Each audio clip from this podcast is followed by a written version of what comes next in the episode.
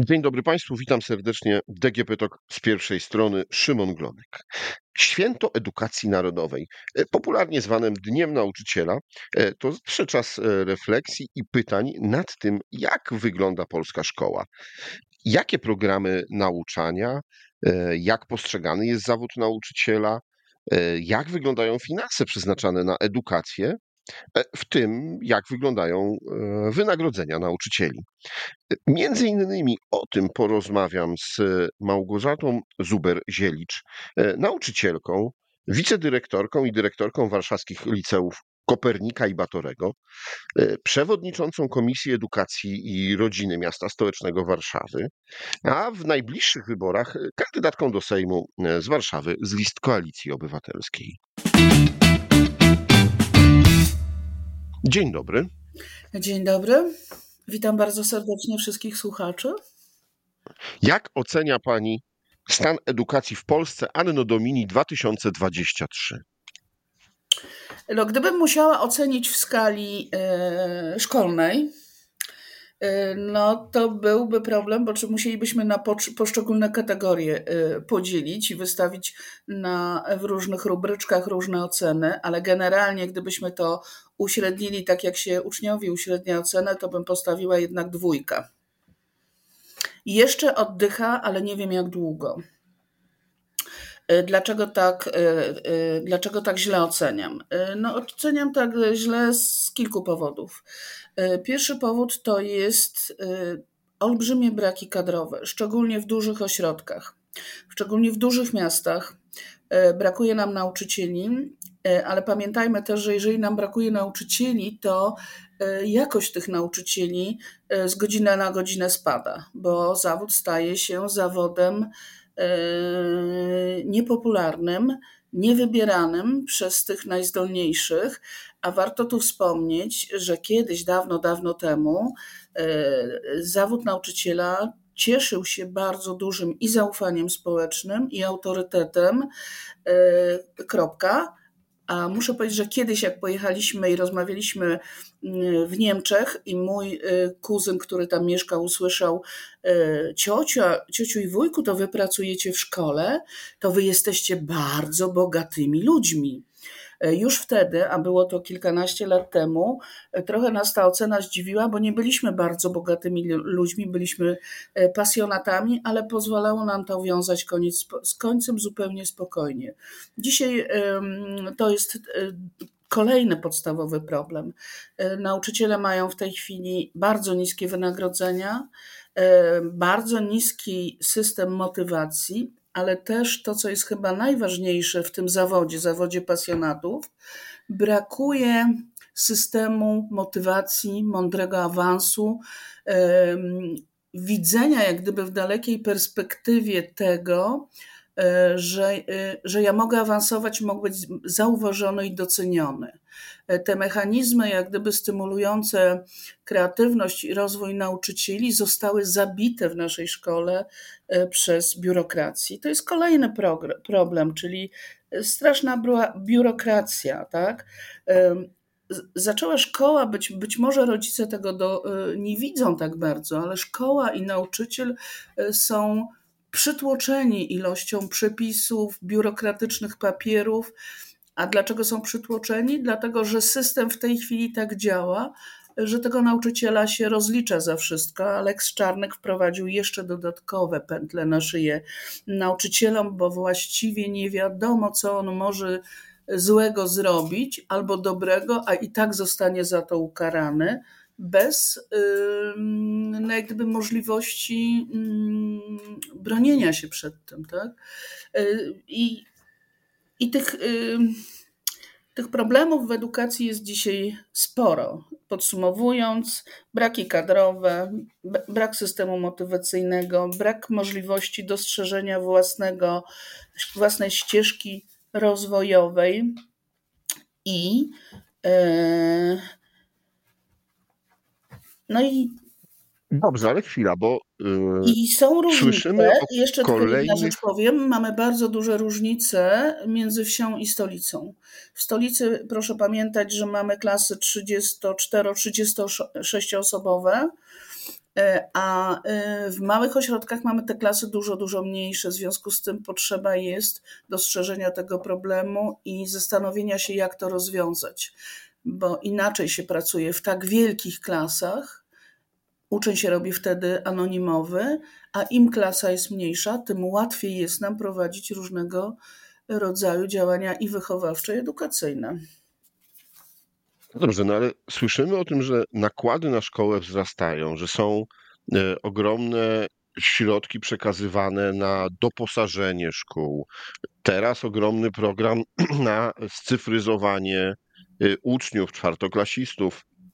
Ogromny program e, dla nauczycieli, którzy mogą też zakupić sobie laptopy, żeby efektywniej pracować. No to widać, że chyba nie ma kłopotu z finansowaniem systemu edukacji. No, piękne pytanie. Y, tylko y, ja, ja przewrotnie powiem tak. Można być, mieć 100-metrowe mieszkanie y, doposażone w najnowszy telewizor. Można mieć tam trzy, trzy komputery, laptopy i dywany na podłodze a w tym domu może zabraknąć kogoś, kto tworzy klimat tego domu, kto się zajmuje dziećmi, które w tym domu mieszkają, kto im oddaje swój czas, serce i w ogóle je potrafi znaleźć e, i, i, i zobaczyć na tej przestrzeni. Szkoła to nie jest tylko i wyłącznie laptop dla ucznia klasy czwartej. Szkoła to nie jest doposażenie, szkoła to są ludzie i nauczyciel. To już żeśmy chyba po pandemii zauważyli, że możemy usiąść sobie przed komputerem, przed e, porozmawiać, e, ale tego nie zastąpi relacja międzyludzka.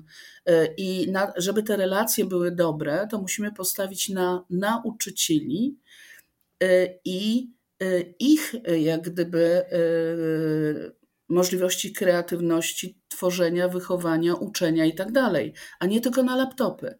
Laptop nie zastąpi tego, Y, człowieka. Ja powiem tak, kiedyś y, nie było laptopów, nie było takich rzeczy, ale jak się to urządzenie wtedy nazywało? Nie wiem, y, wideo, tak?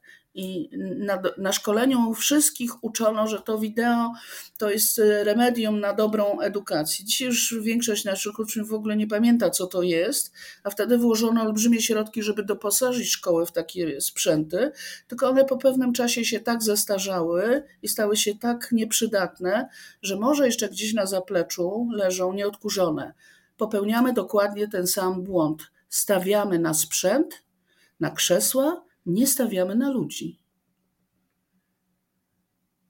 Bo w jaki sposób y, to zmienić? No bo rozumiem, że problemem jest braki kadrowe, problemem jest to, że młodzi ludzie nie chcą przychodzić do zawodu nauczyciela, nie chcą e, w ten sposób y, rozwijać swojej, jak to się ładnie mówi, kariery. E, nie chcą rozwijać tej kariery, bo nie widzą e, jak gdyby możliwości Yy, awansu w tym zawodzie. Ten awans się zaczyna i kończy na średniej krajowej i może nie lubimy rozmawiać o pieniądzach, ale proszę pamiętać, że nauczyciel, który ma bardzo niską płacę, nie jest w stanie inwestować w siebie, musi też gdzieś dorabiać, żeby inwestować w swoje własne dzieci. W związku z tym pracuje na dwóch, trzech etatach i biega od szkoły do szkoły. W związku z tym ma mniej czasu dla swoich uczniów. Mm, I w związku z tym y, zaczynają tu dominować problemy, jak utrzymać własną rodzinę jak zarobić i zainwestować w własne dzieci, bo być może gdzieś się z tyłu pojawia takie myślenie, obyś nauczycielem nie był mój synku czy moja córko, tak? Bo takie mamy doświadczenia. E, to jest pierwsza sprawa. W związku z tym e, trudno namawiać do zawodu, w którym szef nie docenia. Mówię o tym głównym szefie, bo bardzo często dyrektorzy robią dużo rzeczy, żeby docenić swoich nauczycieli i motywować i chwała im za to, bo jeszcze na tym się szkoła opiera, na radach pedagogicznych i ich mądrości. Mm, ale to nie wystarczy. E, nie mogą się bać nadzoru kuratoryjnego, nie mogą się bać nadzoru e, samorządowego, nie mogą się bać Ministerstwa Edukacji, bo te instytucje powołane do pełnienia swoich funkcji, są instytucjami opłacanymi z naszych podatków i nie są to nadzorcy, nie są to ludzie y, do karania, do rozliczania, są to ludzie, którzy powinni wspierać, pomagać. Kiedyś byli wizytatorzy w szkole, był wizytator do fizyki. Ten wizytator przychodził po to, żeby młodemu nauczycielowi pomóc, podpowiedzieć i tak. Dzisiaj w kuratoriach nie ma takich osób. Są urzędnicy, którzy przychodzą, żeby palcem przeliczyć i sprawdzić, y, czy się wszystko y, zgadza z tym, co minister zapisał, tym, co nauczyciel wpisał w realizację. Kogo dzisiaj interesuje w szkole, że w klasie y, ułamki na przykład trzeba realizować nie godzinę, jak zapisał, zapisano w programie, tylko w tej grupie i w tej klasie ułamkom trzeba poświęcić 3 albo 4 godziny, bo taka jest to klasa i taki jest sposób percepcji tych uczniów. W momencie, kiedy przyjdzie urzędnik, rozliczy nauczyciela, dlaczego on ma tam te ułamki wpisane przez 4 godziny. No a do, to dlatego, że trzeba nauczyć podstaw. W związku z tym wszyscy uprawiają w szkole fikcję. Przepraszam, że tak powiem, ale uprawiają fikcję, bo wpisują kolejny temat, a i tak realizują zgodnie ze zdrowym rozsądkiem, jak mają zdrowy rozsądek i się niczego nie boją, i są niezależni, są wolni w tej szkole. E, a inny nauczyciel, młody, przepraszam, nie chcę młodych obrażać, ale niedoświadczony, będzie się bał poświęcić kolejną godzinę na te przysłowiowe ułamki i zadbać o ucznia, bo będzie dbał o to, z czego go rozliczają, czyli o kwit, o papier. I to jest tragedia naszej szkoły. Szkoła powinna być wolna, autonomiczna i szkoła powinna być rozliczana za efekt końcowy e, w danej klasie, że pod koniec roku ci uczniowie się tego i tego rzeczywiście nauczyli a nie metodą palcową, czy dany temat jest wpisany do dziennika. Ale do tego jest potrzebna tej szkole wolność y, i nadzór wspierający, a nie nadzór kontrolujący, którego się wszyscy boją. Wydaje się, że w tej kampanii polska edukacja, jak nigdy wcześniej, y, jest y, bardzo ważnym tematem, bo no, wielu polityków z pierwszych stron gazet co chwilę opowiada o tym, y, jak powinna szkoła wyglądać. Mm, czy to dobrze może być dla naszej edukacji? Czy to świadczy o tym, że rzeczywiście e, po tych wyborach będą jakieś duże zmiany? Powiem szczerze, że nie wiem. Gdybym była w tej chwili y, na kampanii wyborczej, panie redaktorze, to bym powiedziała, e, tak, wiem jaki jest pomysł na to, żeby uzdrowić polską oświatę. To wynika z mojego doświadczenia, ale też z zaplecza w postaci wielu, wielu e, znanych mi bardzo dobrych ludzi i bardzo dobrych pedagogów i, i, i praktyków i naukowców, którzy y, wiedzą jak to zrobić. Mm, dzisiaj nie mają jak gdyby możliwości mm, dostępu, przebicia się. A to, co mnie najbardziej martwi e, w tej całej kampanii, to że e, e, jest w, tej, w tych pomysłach bardzo wiele ogólników takich punktowych. Tak? Jest jakaś tam sprawa, no to po prostu zrobimy Mm, nie wiem, jaki przykład tu panu w tej chwili podać, no to zrobimy na przykład tak, że w szkole nie będzie prac domowych. Och, świetnie, wszyscy się cieszą, nie będzie w szkole prac domowych. Tak? Tylko to nie jest problem. No, świetne hasło, wszyscy się cieszą, mm. uczniowie, rodzice, no, nie przyznam, będzie prac domowych. Przyznam szczerze, że gdyby y, uczniowie piątej klasy, do tej klasy chodzi mój syn, y, mogli głosować, od razu taki polityk ma 100%. No właśnie, a, y, y, a pies jest pogrzebany nie w haśle, które jest bardzo nośne dla uczniów, nauczycieli, tylko w tym, jak my te prace domowe rozumiemy. Bo y, nie wiem, czy pana syn uprawia jakiś sport? Jest zaangażowanym sportowcem. Bardzo jest zaangażowanym sportowcem. No to jeżeli uprawia sport, no to powiedzmy, że jest piłkarzem nożnym, tak? Dokładnie trzy razy w tygodniu treningi, mecze, Trzy wyjazdy. razy w tygodniu treningi, sam pan to powiedział. Trzy razy w tygodniu treningi, setki razy powtarzane strzały na bramkę. Tak. Żeby tak. dobrze strzelać. No to ja się pytam, pytam się, jeżeli w szkole mamy tego ucznia, nauczyć tych podstawowych rzeczy. Ja nie będę w jakieś Michałki y, szkolne wnikała, ale na przykład języków i matematyki, a matematyka jest też językiem dzisiejszej nauki i wiedzy, matematyka.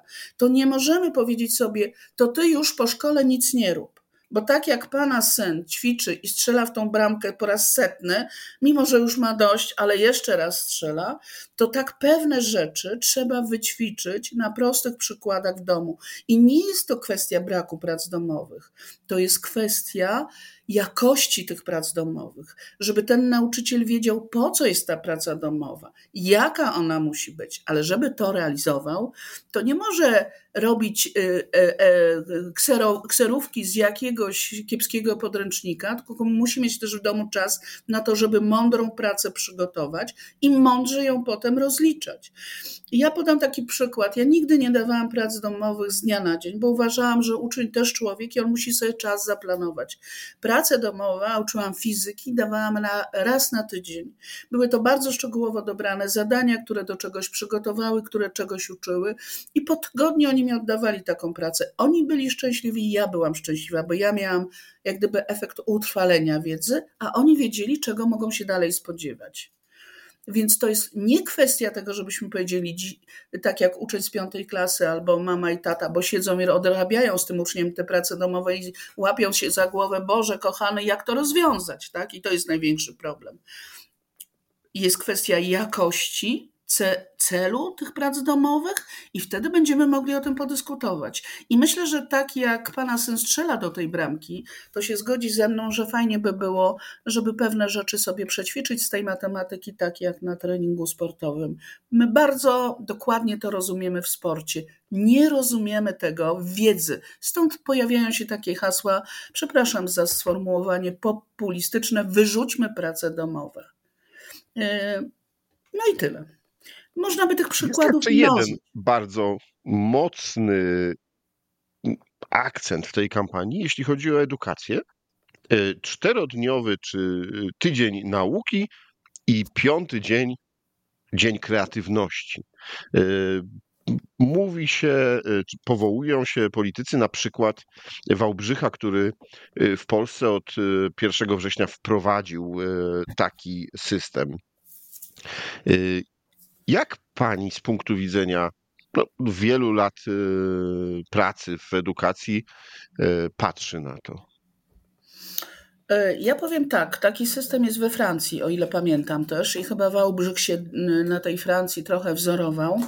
Ja znam szkoły, szczególnie szkoły społeczne i niepubliczne, czyli małe szkoły, w których jest po 12-13 uczniów w klasie czasami 10. To są malutkie szkoły z małymi klasami, e, dofinansowywane oczywiście, ponieważ społeczne albo prywatne przez rodziców, więc mają zupełnie inne środki na tak zwaną edukację e, gdzie taka, taki system funkcjonuje. I na pewno te piątki trochę inaczej sformułowane, ukształtowane, aczkolwiek to nie znaczy, że one odbiegają od programu, który w tej szkole jest realizowany, są fajnym pomysłem i te dzieciaki się w tym dobrze czują. E, ale tu znowu wracamy do realiów e, i do autonomii, do wolności w szkole. Bo to Rada Pedagogiczna i dyrektor szkoły powinni o czymś takim móc zdecydować. E, I nie może być takiej sytuacji, że wszyscy ich kontrolują, czy oni realizują plan lekcji w taki czy w inny sposób. Gdyby szkoła postanowiła sobie mm, wprowadzić rozliczenie godzin dydaktycznych w miesiącu, to ok. Ale proszę pamiętać, że w Warszawie jest tak, e, że fizyk biega do trzech szkół e, i on nie może inaczej realizować tego, e, tego zadania w swojej szkole. On w tej szkole może być tylko w poniedziałek i w środę, bo w innych szkołach jest w inne dni. Więc to jest problem pieniędzy, sal lekcyjnych, ale też i braków kadrowych. I do, dopóki nie rozwiążemy tych problemów, o których wyszliśmy, to tego typu działania w szkole mogą być realizowane poprzez świadomą decyzję Rady Pedagogicznej, która dostanie wolność w tym zakresie. Bo ja mogę sobie wyobrazić, nie, nie, nie przyglądałam się aż tak bardzo, ale mm, dzięki Panu za to przyjrzę się to, jak w Wałbrzychu wygląda, bo znam tam kilka szkół, jedną z Towarzystwa Szkół Twórczych, która mm, być może Pan Dyrektor będzie nas słuchał pan dyrektor Wrubel, jeżeli jeszcze tam pracuje, bo dawno nie mieliśmy kontaktu, więc ja się dokładnie temu przyjrzę, jak oni to robią. E, natomiast e, w Warszawie w niektórych szkołach się to dzieje. E, tylko musi być nauczyciel, wychowawca, zapaleniec, bo znam takich, którzy nie pytając się miasta o pieniądze, nie pytając się o dyrektora o pieniądze, po prostu raz w miesiącu ze swoją klasą sobotę spędzają razem na różnego rodzaju wyjściach, teatrach, innych i to im e, to im jak gdyby zapewnia pewnie to, mm, to, co Wałbrzych e, bardziej sformalizował. Zresztą to jest chyba zaczerpnięty pomysł z szeroko pojętych korporacji, E, pracownicy Google twierdzą, chyba Google twierdzą, że najwięcej kreatywnych pomysłów powstaje na e, nieformalnych spotkaniach piątkowych przy e, kawie, herbacie i grillu, kiedy już kończą pracę o 11, a potem sobie siadają, żeby sobie pogadać. I od 11 do 15 niby nie są w pracy, niby nic nie robią, E, a e, ta kreatywność i pomysły e, dla firmy tam się właśnie rodzą, nie przy biurku. Więc myślę, że to jest tego typu pomysł, jak znaleźć możliwość integracji zespołu, głównie klasy, wokół wspólnych rzeczy, które robimy projektowych, no ale wypadałoby takiemu nauczycielowi, który zadeklaruje, że on w sobotę i dzieciaki zadeklarują, że w sobotę albo w piątek o 11, bo takim się skraca dzień y, y, Michałkowych zajęć, będą razem coś robili i tworzyli, może być tylko z mm, dobrym dla tych dzieci. Dobrym, ale to szkoła musi decydować. To Rada Pedagogiczna musi decydować to jeżeli zobaczy, nie wiem, z tysiąc szkół, że w pięciu to wychodzi, wychodzi fajnie, to oni będą mieli motywację, żeby to udoskonalić i robić. Jeżeli to sprowadzimy systemem nakazowym, to znowu wylejemy dziecko z kąpielą. Eee... Jak powiedziałem na początku, e, no, to jest święto edukacji narodowej, e, ale przy tej okazji nauczycielom uczniowie, rodzice, też politycy składają życzenia. Ze względu na ciszę wyborczą nasz podcast ukaże się dzień wcześniej niż w Święto Edukacji Narodowej. Mm, I tak zastanawiam się, jakimi życzeniami moglibyśmy zakończyć, żeby nauczyciele byli wolni, kreatywni i dobrze opłacani? Powiedziałabym mm, tak, że się z Panem zgadzam. Życzę nauczycielom, żeby byli dobrze opłacani.